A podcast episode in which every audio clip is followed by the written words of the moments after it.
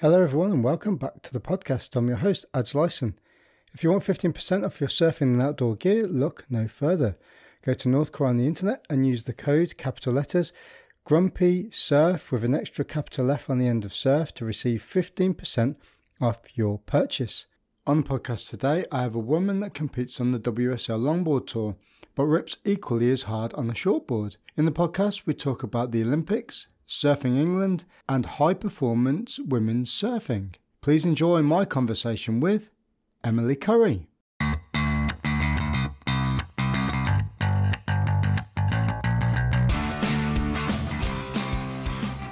Emily Currie, welcome to the podcast. How are you? All good, thank you. A Few questions to start with them. Where are you?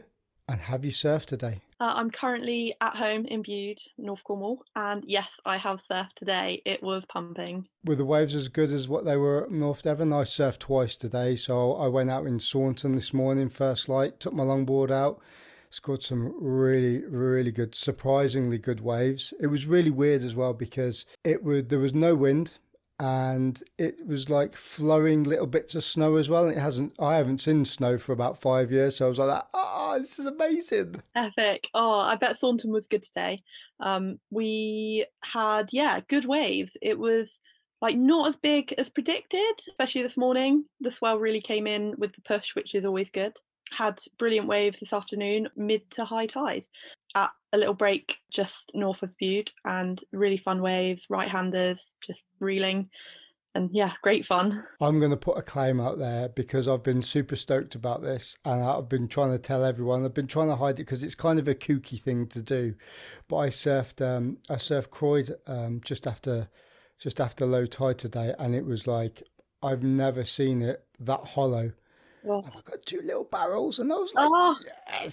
And people saw them, and they were like, that, yes. And I was like, yes. amazing. that, like such a good feeling, isn't it?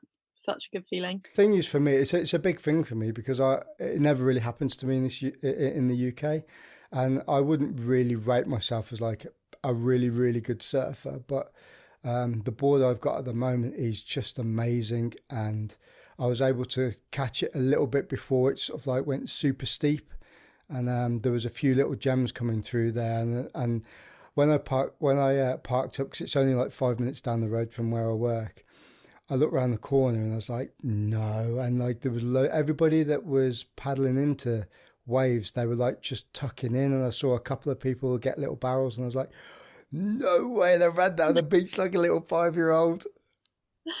Nice. Yeah, Croyde's well, Croyde's amazing for that, isn't it? Low tide. And I saw the other day a picture of Baggy Point, like working like a world class point break. It looked I've never seen it look like that before. It looked insane. And wow, I was jealous. I wanted to be in Croyde. It was it was so big. Yeah. Um, there's a there's a there's a friend of a friend posted something bow performance, and um, he posted um, he posted that up, and I was looking at it, I was like, no way, and it was just reeling in.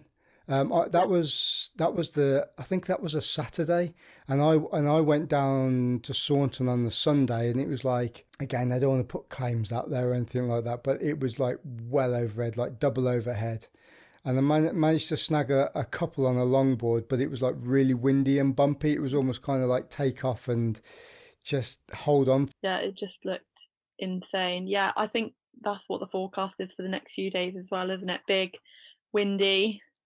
You you just hope for the best, don't you, when it's like that, because it holds you up at the top, and just got to see what you can do. That's where you go and find those little secret places where they're a bit sheltered, right? Absolutely, absolutely. So uh, before we start, I'd just like to get a little bit a bit of background about yourself. So you know, where did you grow up? How did you get into surfing to get to the point where you are now? yeah, so I live in Bude, and I've always lived in Bude. Grew up here. Um, very lucky to live here. It's beautiful, and we've got great waves, different spots. You know, all that you could ask for, really. I started surfing when I was 12 years old, and kind of got into competing at like 15. But you know, had a few years of you know learning and and growing, and absolutely loving it. Picked up or got the bug straight away. Um, my uncle taught me um, and my cousins when they would come down on holiday in the summer holidays just pull, pull me and my cousins into some you know small whitewater waves and got a board for my 13th birthday from my nan. My uncle owned a surf shop, so that was pretty cool. Got a board off him from a local shaper, and that was it then. You know, hooked. what surf shop did he own? Uh, it was called Blue Oxygen, and it was down right on the front at Crooklets, um, next to okay. arcades, and you know, kind of had boards that were made for them by a local shaper called Roger. Um, clothes, wetsuits, that you know, that all the surf shop kind of thing. That must have been really cool having an uncle that owned a surf shop because you know you see those stereotypical films where Groms hang outside the surf shops, like in like the Endless Summer or um, what's another classic like Big Wednesday or Dogtown and Z Boys, where you know the guys are just hanging outside there in the summer and stuff, having a little skate around. Was it a little bit like that? was that just a stereotype? I don't. I'm not gonna lie. I actually don't remember it that much because I was young. It was he did have it when I was, you know, growing up, and for not that kind of long. But um, yeah, you know that those kind of things are epic, aren't they? And that kind of like community vibe that you've got with it, pretty cool. How was the how was the sort of like the surfing scene round about then when you were when you were coming up? Because um, I, I I remember there was an awful lot of people surfing around, you know, sort of the North Cornwall area, and you know,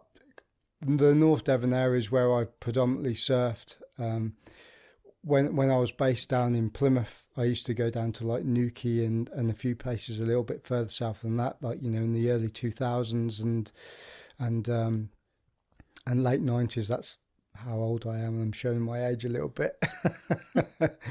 but yeah, how was the surf scene growing up for you? And and my counter question with that as well is, you know, being a female in that sort of environment as well. Um, yeah, so super lucky when I was growing up, had lots of um, good role models and you know surfers to aspire to be like. You guys are a couple years older than me, like Job, he was super good. He competed for years, really good surfer.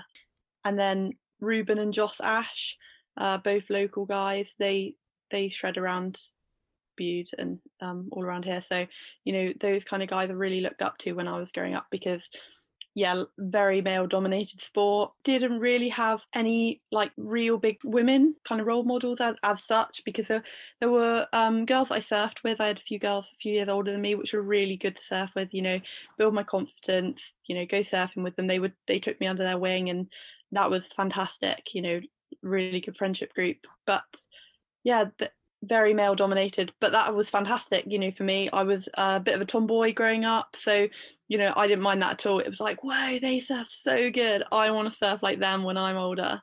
So yeah, and the, you know, the better I got, then obviously I was going out surfing with them in the lineup with them, and that was really good because just even now when you surf with better people it inspires you to to get better and push yourself so yeah was really lucky with who i had to look up to when i was growing up. I think sometimes you need people that are better than you especially when you're younger and you, you're into a sport that does you know require a lot of technique um, and lots of practice you know the old saying the 10,000 hours practice where you become a professional you, you do Definitely. need um, a lot of ro- role models and, and people to look up to just to kind of like emulate or even have them to go with them to push you as well.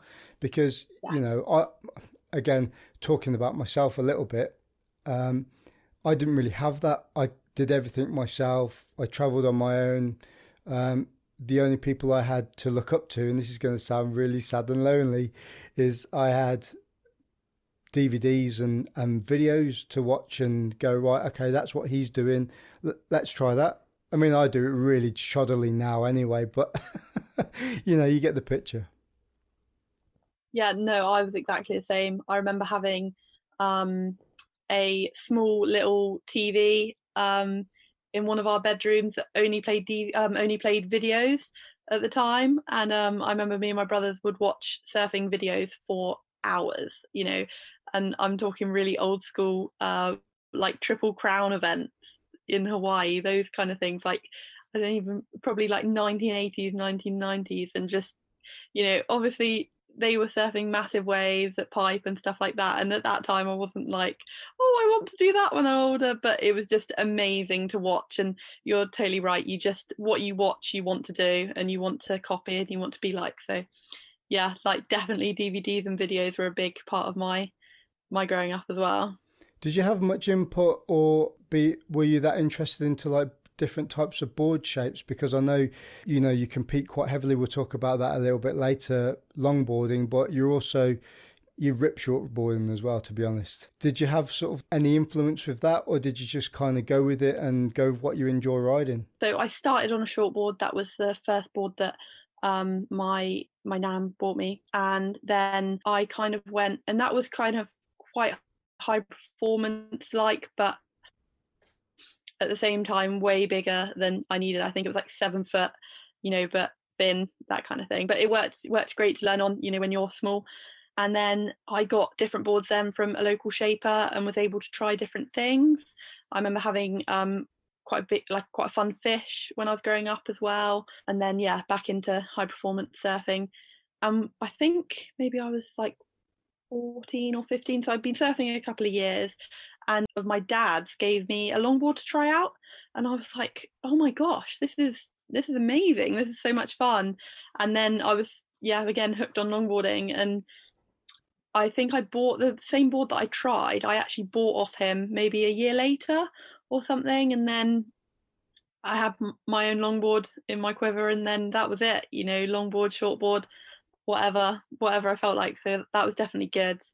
Um, and now um, have a lot of different boards, board shapes, and everything like that in my in my quiver. Longboard traditional shapes, um, high performance longboards, um, shortboards, all kind of shortboards, fishes, uh, twin fins. Yeah, everything.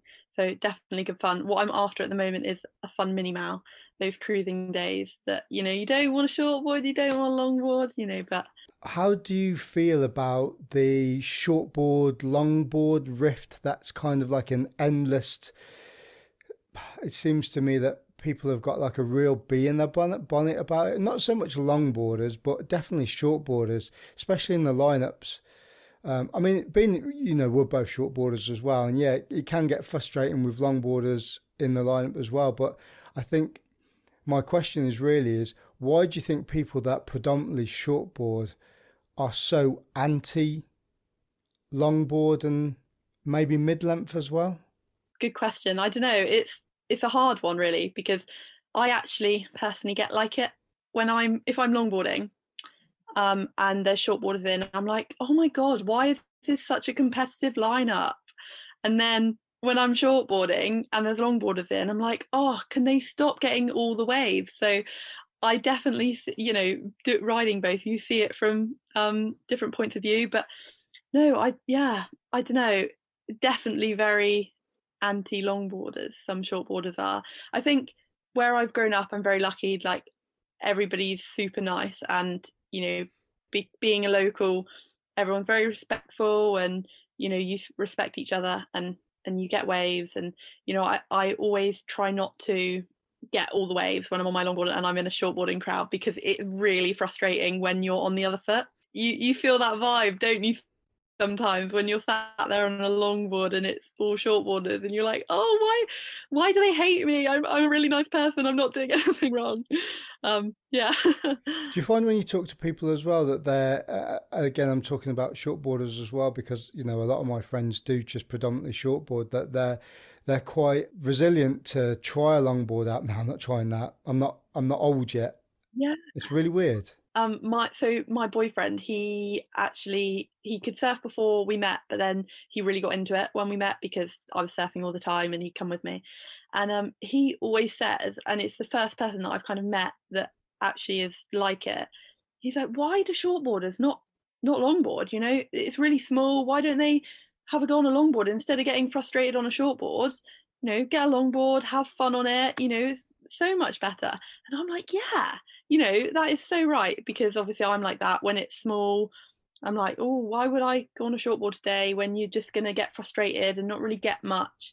Shortboarders are definitely like, you know, there are some that are like longboard as well, and I'm like, yeah, woohoo, like let's go. But there are some that are like, no, I'm gonna shortboard in everything, and I I do get it because especially as a competition surfer you need to shortboard and everything to get good because comps can be held in anything.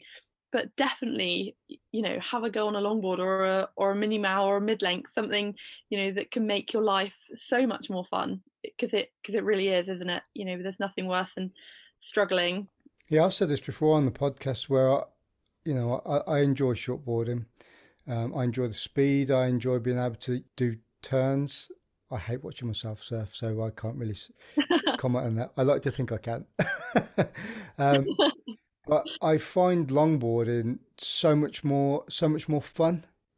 Um, I don't know whether it's the fact that you know you can get a decent wave count on it, but this morning I've got a nine four really old custard point um, like nose rider, and uh, I was going to sell it because a few years ago um, I had a few too many drinks and I put my longboard underneath my van and my van rolled over the tail of it and pulled the fin box out. So one of my friends was doing a bit of shaping, redid the tail for me. For some reason, he put the the rails in the tail were quite sharp as opposed to you know rounded 50 50 rails for for um, holding the nose on in the water when you when you walk forward and I've always struggled with it but this morning when I had a bit of speed and, and you know, when I walked to the front, it absolutely flew. So I'm like, nah, I'm not going to sell that anymore. it's all it takes, isn't it? One good surf, and you're like, nope, that's the board, that's the one. I love it. Yeah, yeah, it's the keeper. yeah. Let's talk a little bit about your competition then. Uh, uh, competition you're competing. So when did you start competing in surfing? And did you start competing as a shortboarder or a longboarder first? Um, so I started competing about 15 uh, I started as a shortboarder. I didn't longboard or compete in longboarding for a little while after. Um, I actually got into it. A surf life saving event. I used to compete in those, and I had a friend called Flora who she was from a different club. Uh, she was from um, actually, and she was saying, "Oh, oh, you like surfing?" And I was like, "Yeah, you know, I love it. I've got into it recently, absolutely loving it." And she was like, "Oh, well, you should come come along to a competition." And she competed for a little while previous. So they're great fun, have a go, see what you think. And the next competition was a Rip Curl Grom Search. And they were are the best competitions back in the day like amazing prizes and as you, you know a teenager you're like oh my god this is amazing you know we got grip pads we got fins oh clothes it was yeah fantastic and went along to one of those absolutely loved it I think I managed to come third in under 14s, which for my first time was, you know, it made you feel really good. And yeah, that that was how it started. And because I loved it so much and the people there were really nice, I made friends quickly. Yeah, that was all I needed to be like, oh, I really want to do this. This is really good fun. Okay, cool. Yeah, it sounds. Um, I, have seen some of the Grom searches, and they they seem like a really good starter platform as well for people getting into into competitions. Um, you know, I've never really been heavily into competing myself. I've um, you know, I've only I've done the odd competition in the military, and that's pretty much it, to be honest with you. But um, I, I can imagine that it's one of those things that I can also push you surfing as well, because you're surrounded by by your own peer group, and then when you've seen people doing certain things in, you know, let, us be honest, the majority of competitions that are held in this country are in pretty mushy, shitty waves, waves anyway. So watching people do certain things pushes you on a little bit as well. Yeah, yeah, definitely. And you know, when you make friends and in that group, we would end up going for sleepovers at different people's houses because it was so much fun on a you know a weekend that we weren't competing and it was fantastic because I made friends, you know, girl surfing friends that I'd never never had before. Um, you know, I had I was saying about I had the girls a few years older than me, kind of your age. Was fantastic because all I surfed with at home were girls a few years older than me or guys that were friends at school. You know, and to have that different connection as and as well from different places. So you know, it's not at home is fantastic and that like really pushed you because like you said they're your age they're your peer group. So yeah it definitely does push you and want you to be better because you want to you know stay up in the same league as them. When did you start competing at a little bit of a higher level like going through the british and then the europeans as well? Because you came you came third in the europeans in the longboard competition didn't you? Yeah so i think I was 15. I think actually the first year that I started competing, I got into the GB squad, junior squad. I didn't get selected for that, but that was obviously fine. You know, it was my first year. I wasn't really, you know, that into it at that point. I was, I was into it, but you know, the thought of competing for my country was obviously daunting, and I hadn't had that experience before. then when I was 15, I got selected for the squad again, and then I actually made the team, and we went to the ISA World Junior Championships in Nicaragua, oh, which was incredible. Yeah, absolutely incredible. Definitely somewhere that I actually want to go back again because the culture, the waves, the temperature, everything amazing. Yeah, and then after that, I've been in the squad every year since then, junior and senior. Um, and then, yeah, like you said, the uh, came third in the European Surfing Championships last July. Sorry, no, July 2019. I keep forgetting about 2020. Um, and then I also ranked third in the WSL European Longboard Tour. Yeah, that's quite an achievement in itself from a country that isn't really renowned for its world class waves to being able to compete in in those different locations and uh, and do that well. What were your favourite places that you surfed in those competitions? Did you have specific places, or or my counter question to it as well is, what type of waves in those competitions suit your surfing the best? You think? My favourite actually have been places like Nicaragua, and I went to Senegal for a WSL um, African competition uh, in 2019, I think it was. 2018 or 2019 i'm sorry i can't remember they're all merging into one another at the moment um, but like countries like that, are you know fascinating because it's parts of the world that I probably wouldn't have traveled to if I wasn't a surfer. Um, you don't think of Senegal as really good waves, but the waves were fantastic. The climate is brilliant, and I think it's a massive difference in culture. Um, obviously, it's a third world country, and it was just amazing to go there and see the country and have that opportunity. Whereas, you know, obviously I love traveling to Europe and I love traveling to Australia. Australia is one of my favorite places as well. But it's just, you know, it's it's a lot more similar to home, which is great in one sense. But I think going to those places that you wouldn't have been otherwise is, you know, it makes you feel really lucky to do what you do. Definitely. And sorry, your counter question was waves, wasn't it?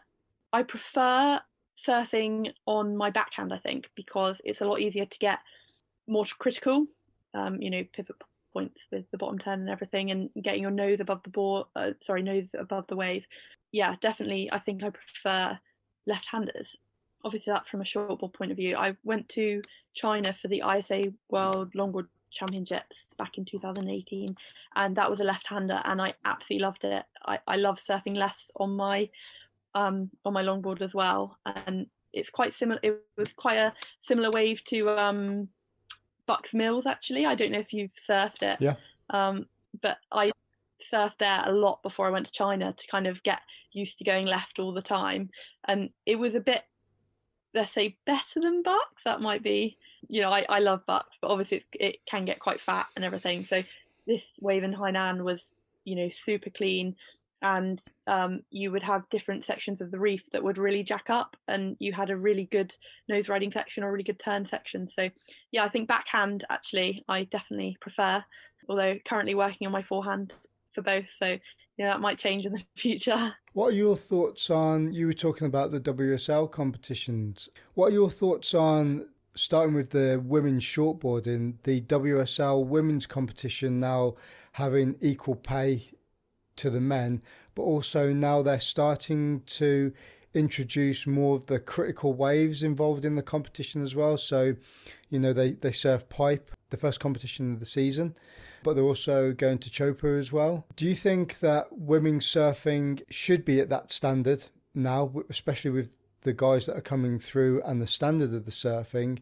And do you think it's going to boost what people are going to be watching? Because surfing these days, especially with media and small edits, is becoming more and more mainstream and more easy for people to watch. Where, like, you know, back in you know the early 80s or the late 90s you had this really chad asp 40 minute program that came out and it was just focused on the men's event rather than everything incorporated together yeah i think i think it's fantastic that they've introduced equal prize money i think it's been a long time coming the women really deserve it especially you know in the championship tour um, at the highest level that they are fantastic they are the best of the best and you watch them and some of them surf well all of them surf so good. I look up to lakey peterson quite a lot because i think her the way that she surfs is so powerful and really really like high performance is just brilliant and i think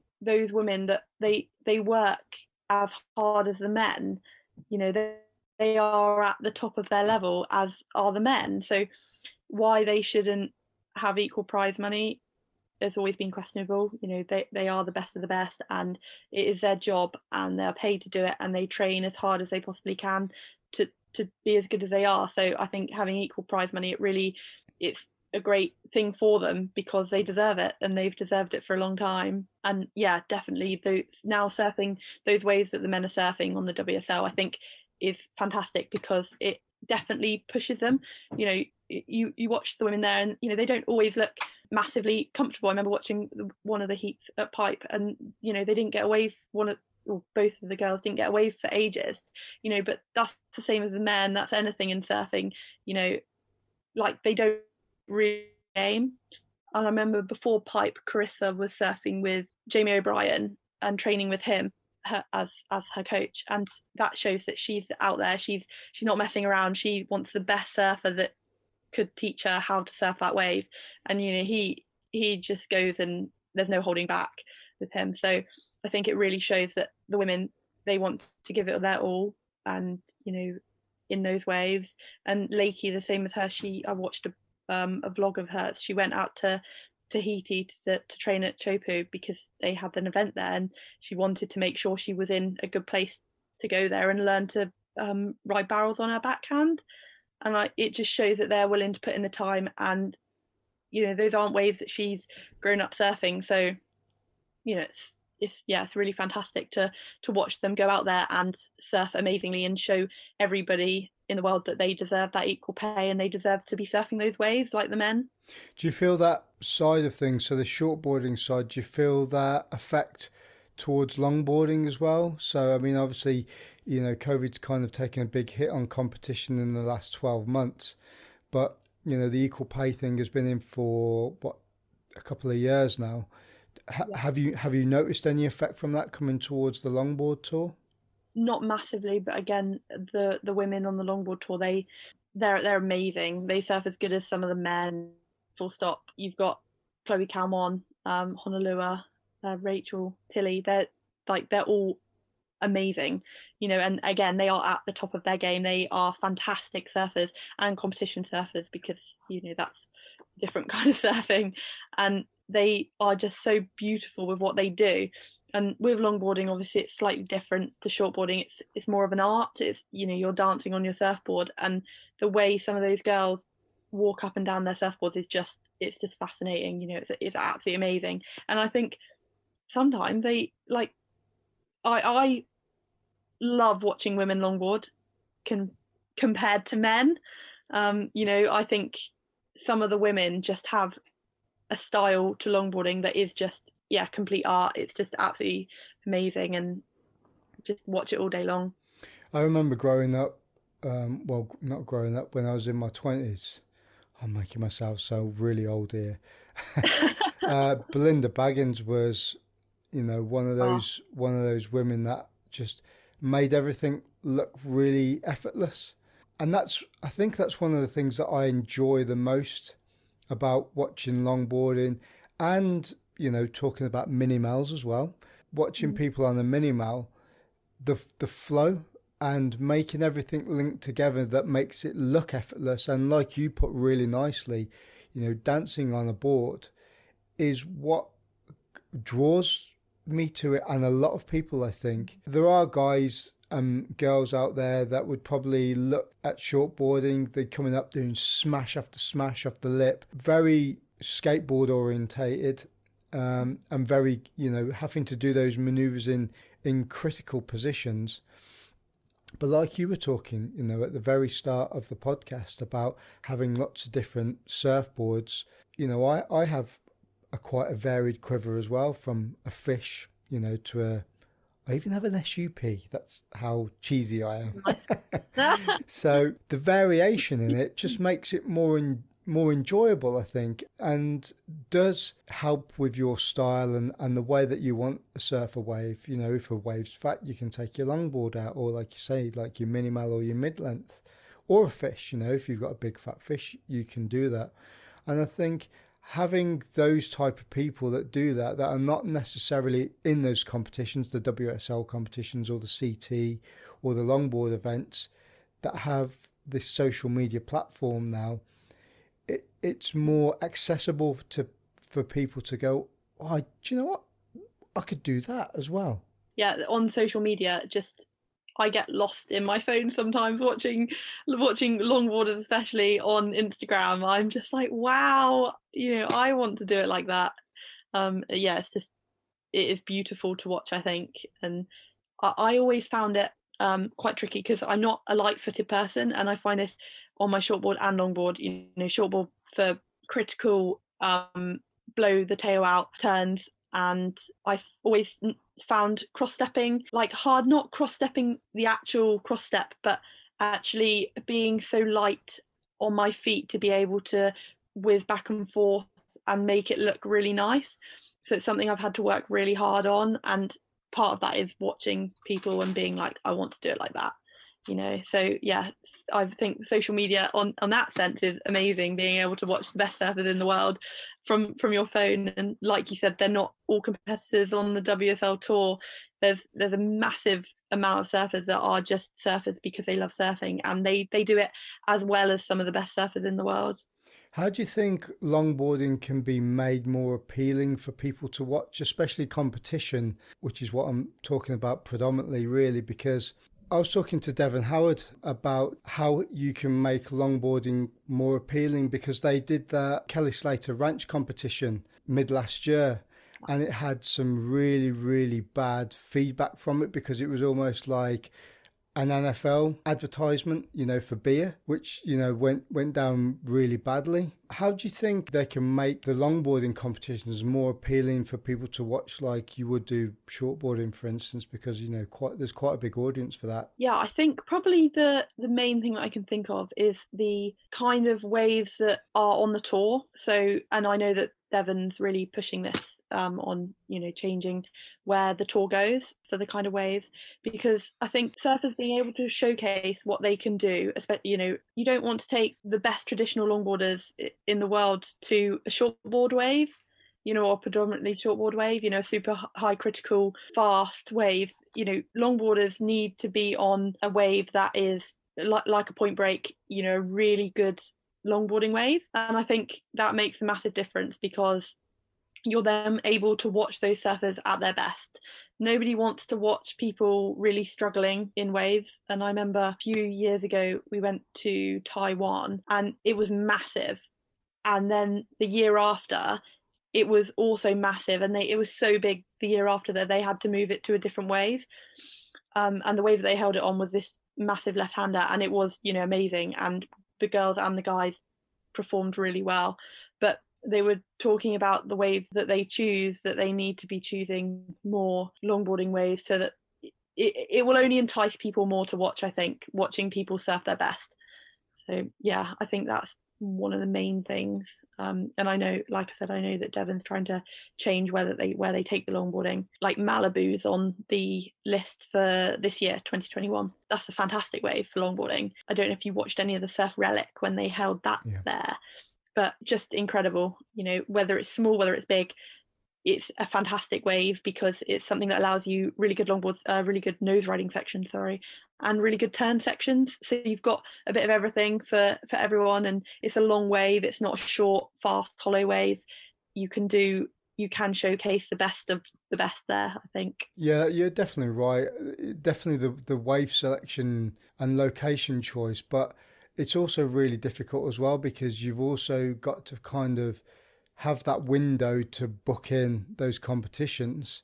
And it's not like yeah. you can just wait for the best swell to come through because you might only have a two week window to put it through. So I think sometimes that's where, you know, surfing, because it's using environmental factors, is really difficult to predict and hold yeah. competitions that people can, you know, have something aesthetically pleasing like football or rugby because it's in a controlled environment as well. Um, which is probably why there's a lot of conversation about wave pools and stuff these days because yes it is autonomous and it pumps out the same wave every single time you can re- recreate the same conditions you know whereas like if you're surfing a point break every single wave is going to be different because the energy has come from different places i don't know there's lots of pros and cons for for holding competitions in different places, but also having a static wave tank to surf in as well. I mean, have you been to the wave up in Bristol? Yes, yeah, I have. I was lucky enough to go and surf that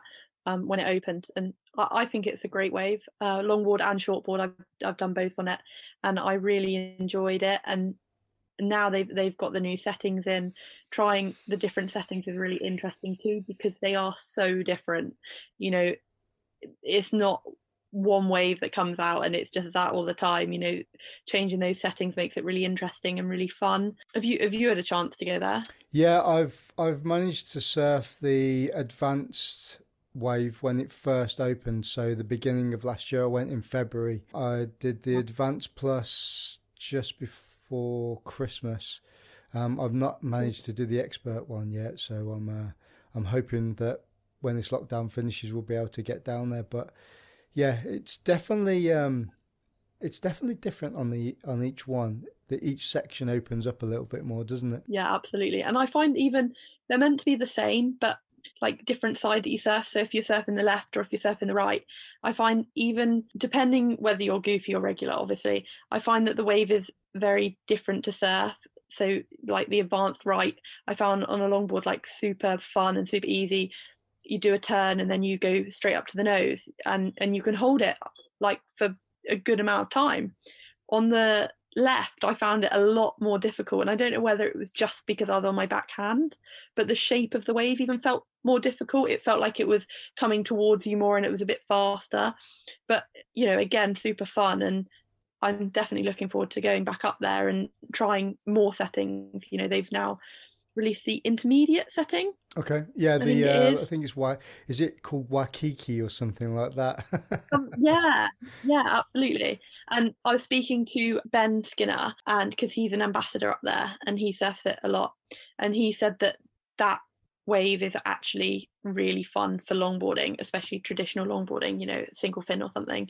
So I'm really excited to go up there and actually try that because although it's smaller, it looks like the dreamiest kind of two foot two footer that you could that you could have. You mentioned earlier about going over to Asia and surfing there. How do you feel about surfing being in the Olympics? Yeah, I think it's it's really exciting. Um, obviously, I have a, a view from being a competitive surfer and almost having that chance because uh, of the GB team and everything like that. But yeah, I think it's so exciting for for surfing. I think there's definitely two sides to it, isn't there? You know, you've got the competitive side and then you've got there's a lot of people that disagree with it. But personally i think for the sport of surfing it's brilliant. I think it will really push it. It will put more money into it. So for younger boys and girls that are coming up through the ranks and that are at the top of their game it will allow training facilities that we've never had. You know being slightly older we never had that support. We always had team gb and team england and that. But I think you know having a high performance center like sports like gymnastics and you know all the uh, all those kind of other sports that have had lots of money pumped into them that they have having that same opportunities. I think it's yeah amazing. And over in in um, tokyo fantastic. I know the beach break there looks pretty fun. Yeah i'm i'm quite interested in it as well. I mean i I'm a bit of a pest when it comes to surfing and, and watching lots of different competitions. And like you were talking about earlier, talking about, you know, watching YouTube edits. And I'm really addicted to it, you know, quite naughty and getting caught out, spending a lot of vanishing minutes and hours going along, watching clips and stuff on my phone and on my computer. I found something which was absolutely criminal the other day. There's a website called the Surf Network which is like four pound a month. It's it's like in dollars or something, but it's an American thing, and it's got every single surfing film you can think of, from longboarding to shortboarding to. Uh, oh man, it, it's naughty, and I, I, I started watching bits and bobs of that. Me. I, I'm gonna have to have now. I could I could give you some links to some some different things, and you get lost for lost for days days. Yeah, I I I, th- I find it really distracting sometimes, especially when I'm spinning plates and, you know, I've got my, I'm running the gym, running the podcast, I've got my family at home, I'm looking for waves and stuff. And it's just kind of like, yeah. oh, come on. I think I should prioritize a little bit better, I think. I need to do the same. How do you feel about the whole the surf GB scene and the surfing scene uh, in the UK at, at the moment? Do you feel being a competitor for the country? Do you feel like surfing is is slowly getting there with other sports? or do you think there's there's still some improvements that could be there that could be honed? Yeah, I, I definitely think it's improved. Surfing England have really stepped up recently and they are wanting to well we've we've got a squad and instead of it just being a squad that is picked from one event, our team manager and our team coach and we have monthly well before this lockdown, we were having monthly sessions together as a squad. And I think that's a massive thing because being able to surf, like we were saying earlier, with your peers and pushing each other and just having that support network, I think is really crucial. And I, I think it's fantastic, especially for junior surfers coming up the fact that this is what we've got now it's it can only improve you know and and they've got something to look up to as well now it it's now a thing you know oh i want I want to be in that squad. And, you know, the juniors, what they've got as well is a really good setup. And they, I believe, are having sessions regularly with different, you know, different places and different coaches. So I think it really is improving. And the whole Olympic thing as well. Hopefully, getting, I think British Surfing, hopefully getting a grant uh, soon from UK Sport because of surfing being in the Olympics and there being, I think it's called progression the level progression so they will get so much money. Um, it can only improve you know with that with that funding that's never been there before. I think you know the first step is like is not athletes actually getting it themselves. I think it's really making that development squad and pathway a, a real thing you know and, and really pushing that to allow surfers to actually have somewhere to progress to have somewhere to work work on and and have dedicated coaches to go with that I think it can only make the difference to getting Britain up to a level that's you know like like the rest of the countries, you know, the best of them. Yeah, hundred percent agree. How is your own personal training going? So I know you're putting some stuff up on Instagram. You're deadlifting and some Olympic lifts and stuff. You know, how do you find incorporating that with sort of like your own physical fitness? You know, going along with your own your own surfing as well. Yeah, so I really enjoy that side. I I, I always have. I've always been sporty. So uh, when I was at an age where I could go to the gym, um, I used to train this lady called Heidi, who was amazing. She was a surfer, but she was uh, a boxer as well, and she was a really talented boxer. And she um, opened my eyes to a lot of different things in the gym and made me really, really enjoy it. Made sessions fun, made sessions hard, and I and really pushed me.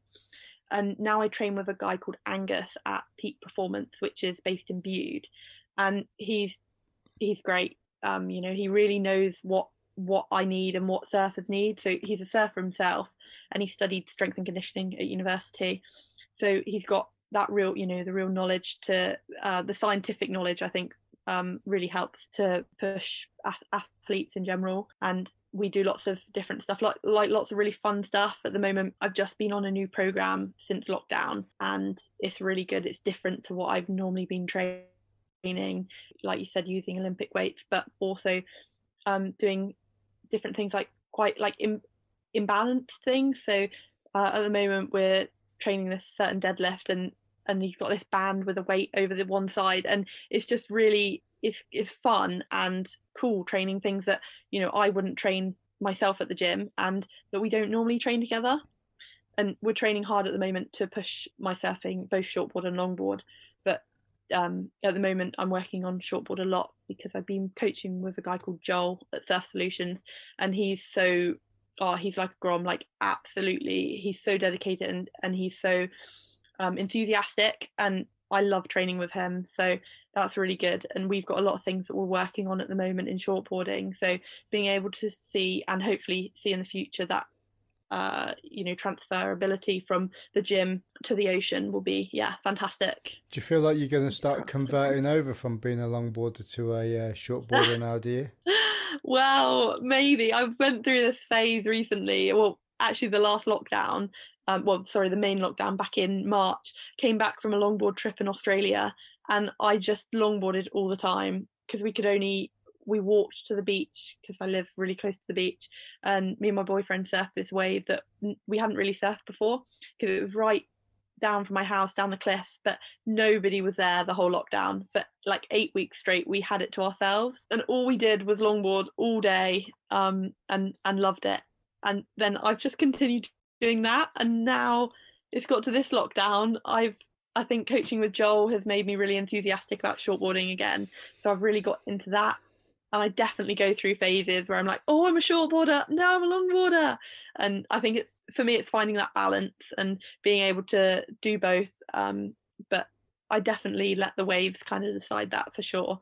I'm like, I'm a longboarder today because the waves are good for longboarding. Oh, and today I'm going to shortboard because the good waves are good for shortboarding. This is my dilemma. So when I was surfing this morning, I'm like, oh, this is really good, and it was like chest, maybe a little bit of head high coming through. Only two of us out. It was absolutely perfect, perfect for longboard. And I was Dreamy. like, this is a, this is amazing. But then I'm like, the little the little man on my shoulders going, what's it like round the corner? Is it is it better around the corner?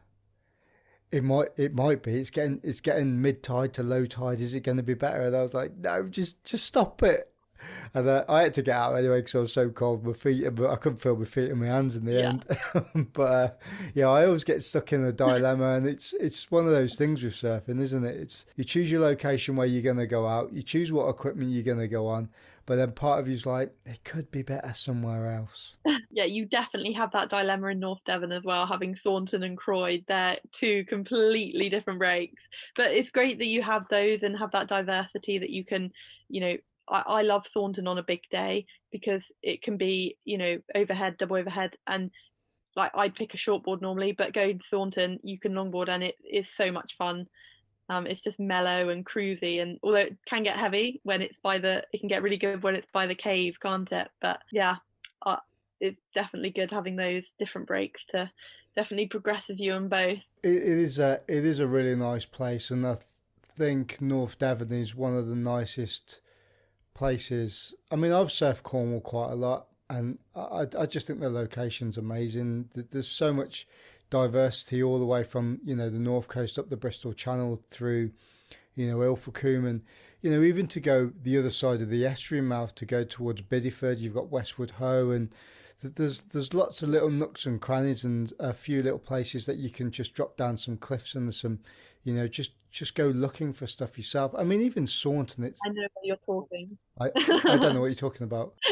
even even Saunton itself, it's such a massive beach that there's so many different peaks. You just have to walk down, um, and and go and have a little look for them yourself. Where where are some of the uh, best places outside the competition that you've gone to surf? Have you travelled a lot? Um, so yeah, I've done different types of travelling. You know, been on a bus trip in Europe with my friend. That that wasn't surfing. Um, yeah, um, but I'm trying to think.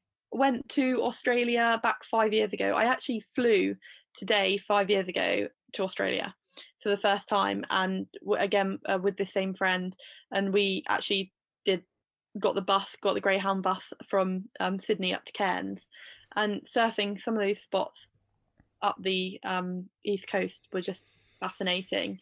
And when I went back to Australia in February last year to go we we actually hired a camper van to some some places that I hadn't got to go to when I was last out there or I had got to go to and I knew they were just so good so there was a place that was really good Crescent's Head uh, in Australia we we went out for 6 weeks last February and after the competition the WSL competition we then like I said went in a motorhome and traveled down to Sydney and Crescent's Head was I think my favorite place. It was it was amazing. Just people were really cool. We had a, a campsite right right by the point and you just you know you woke up, walked over, oh the surf pumping, let's go, get our board. And I remember we surfed from the morning, we got out for breakfast, we get back in, we get out for lunch and then we get back in and you know you were in for hours and it just worked throughout the day and it was a great wave. I, I do like rights because it's regular yeah, it was so much fun, and we had a really good swell there. It was like one of the best that they'd had that year. I know you were only we were only a month into the year, but um, they they get obviously great waves out there. So to have the waves that we got was fantastic.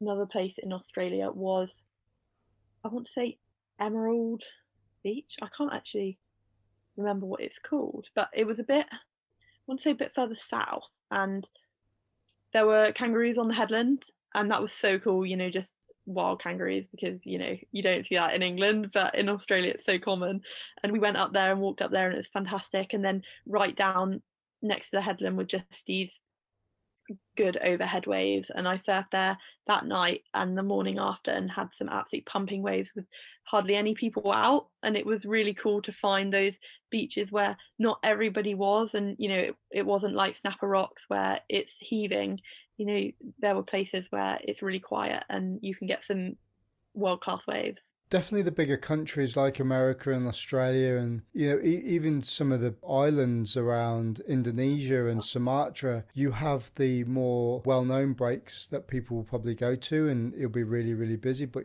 you know there are there are those really nice little spots that you can just go driving around on a scooter, or if you've got a hire car, and just go go looking around the coves and the cliffs and stuff. And like you're saying, you had a house in Australia that was literally right outside. There was a break and there was no one there. And I think that's what really makes surfing a little bit more unique than other sports is the fact that you can travel around and all you need is a wetsuit and a board. And it's really accessible to do. And all you have to do is just just go and look and that that's the whole point of it really. And what you were talking about earlier about competition and and making surfing more mainstream because more and more people are doing it. I think there is a little bit of a soulfulness to it as well, but I think you have to you can chop and change and decide when you want to do that. I mean, obviously you're a competitor, so you know you can go and compete and do that, but you also like the solidarity of going away and finding somewhere with with your friends or your boyfriend or or whoever it is that you're going to go surfing with, and you, you can find that. It's just having that knowledge base behind to be able to achieve that. Oh, absolutely. And I think that's what I've loved so much about lockdown um, when we went into it last March was there was nothing on the horizon, you know, no comps, no nothing. And I'd just come back from a comp and I hadn't done very well. And but I just, although it was a competition, I'd just come back from the most amazing six weeks in Australia. So, you know, it's like a, a love hate relationship, isn't it? You can't be too hateful because you're in Australia and it's just amazing. Um, but just having that freedom, I've not had that since I started competing, you know, having that time off. You know, normally it's from November until February, it's, it's three months off a year. And to have this, you know, not sure when you're going to go and compete again was oh, I absolutely loved it. You know, part of me did miss competing, but not as you know, I was I surprised myself. I was like, this is just amazing, just surfing and really connecting with surfing again. It's very easy to get into that head of oh, I've got a competition here and a competition here, need to train hard, need to make sure I'm eating right and you know everything like that. And i think it was much more just flowy and i was like i absolutely love my life and you know i'm very grateful for my family and i'm grateful to live here and be able to walk to the beach and enjoy this all day and yeah could definitely reconnected with surfing in a much deeper sense of just competing it was i could surf what i wanted when i wanted and it's I think now I will it will always be like that for me. When I go back to competing, it I think it really makes you realize that it doesn't matter. Obviously, I'll always try my best, and you know, I want to do the best I can, and I want to work as hard as I can. But it it doesn't matter. You know, having that love for surfing and having that connection with something so deep is the most important thing with you know anything in life. You know, family, um, everything like that. I think it it really shows you showed you or shows me the importance of that loving surfing at the moment and and hopefully forever we've talked a lot about surfing over the last hour what are your outside of surfing interests you know what what do you do outside of surfing to you know as a pastime or what what do you enjoy doing so i absolutely love golf i'm like obsessed with golf um i only really got like the bug back in May after lockdown finished, um, when I've been a member at my local club for a few years and I was a junior there. I started golf way before I started surfing because my mum was, she played for England and my granddad was, and my grandma were county players and captains and champions. So it's in my, in my family, but I never really, you know, I, I did it and I loved it, but you know, it was like on the side. And coming home last year and being in lockdown, we were in our garden and my mum and my brother, we were like having little chipping, you know, chipping fun. Like we got a bucket and we just chip off a mat. And my mum hasn't played golf since she had me, or she played for a few years and then she didn't play again because she had that competition pressure and she hated it. So she started, she joined in May with me and to play with her was just you know it's been wonderful to have that again that connection with my mum and to be able to do something that she loves and that I now love you know together. And I play with my boyfriend as well and I quite often go out with him and my mum and granddad and you know to have three generations doing that. You know I'm I've count myself very lucky and I definitely am glad that I'm playing with you know able to play with my granddad and my mum so yeah, golf. Sorry, got this should be a golfing podcast. I'd be so into it. but um, don't get, no, don't I'm, I'm not. Do you like it or not like it? Yeah, I, I was very similar to you. My my um, because I'm from the Midlands originally, and uh, my my okay. granddad was heavily into it, and I he bought me golf clubs when I was you know four or five years old.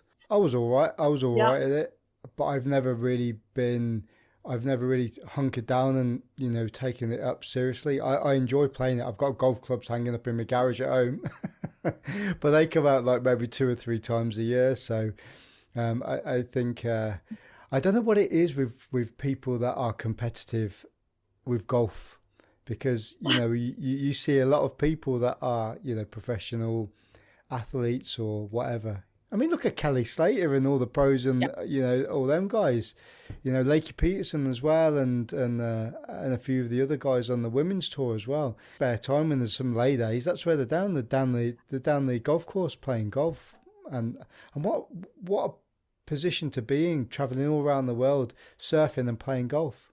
Yeah, absolutely, and that and that's like now I've really got into it, and I've got that bug. Like it, it's killing me not being able to go on the golf course and you know i'm just a i'm a mid handicap amateur golfer and you've got you know i'm here complaining about not being able to play golf and there's going to be professionals out there that are also struggling with it way more than i am right now but um no it's just it, it's fantastic i think being able to take it around the world is what i'm really excited when i can get back traveling is some of the places that we go with surfing, there are the most amazing golf courses out there. And I'm so excited to be able to actually take that opportunity and, and go and play golf. I know my mum, she was talking about, oh, when you go away, like I'll come because we can take our golf clubs and and I was like, yes, yes, we can do that, mum. And it, it, was definitely more me pushing her than her pushing me in that sense. She was like, "Oh, maybe," and I'm there like, "No, no, we, you need to come. We can go and play golf in in Lanzarote or you know wherever wherever we're going." But yeah, just I think I think it's because it's a very similar sport in the sense that you golf you can't master. My grand my grand has always taught me that. He said it's not something you can master, which is why people are so addicted to it because no game is ever the same. And yeah, I could talk all day about golf. Emily, we're going to uh, tie this up a little bit and I'm going to finish off with a quick fire round. I love saying this at the end. I call it a quick fire round, but it never ends up being a quick fire round. I'll try my I'll try my best. I won't I won't get like carried away. So the first question is if you had one surfboard fin setup for the rest of your life, would it be a single fin, twin fin, quad thruster, bonzer, or finless? Or I'm going to throw a bonus one in there, which I did last time, a two plus one. A twin fin. Your favourite surfer and why? Tatiana Weston-Webb, actually, or Steph Gilmore. Or both of them really, really good. Um, their styles and and the way that they surf are just amazing. The first surf film you ever watched? Uh, that Triple Crown event that I told you about on a video. Classic. The the last surfing film you ever watched, or you have watched? Oh, I watched Riff, which is Carissa Moore's uh, video. I watched that about four or five days ago. It's really good. Recommend to anybody who likes Carissa Moore or women surfing. You know that got some really bad press. Did it? Yeah. Oh, I, I really enjoyed it. I did. I I watched it as well, and I, I don't watch. This is going to sound really shallow. I don't watch surfing films for it being in depth. I watch it for the surfing, and people mm. were saying it was very surface. You didn't get to see into Carissa's life. She didn't really open up, and I was like that. Why? Why would you want to do that to somebody in a film? What you're going to tell everybody on a film your deepest, darkest secrets? That's just dumb. Yeah, well, like I definitely thought she did more than like the average surf film, wasn't it? It was like there was a bits about her life, but yeah, like I, I totally agree with you. Your dream surf trip? Oh, um, I would like to go to the Maldives because I've never been to the Maldives, and uh, it just looks incredible. A boat trip there would be a dream come true.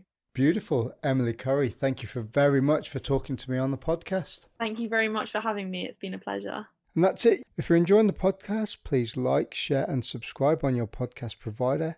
And also follow the Grumpy Surfer on Instagram. Thanks for listening.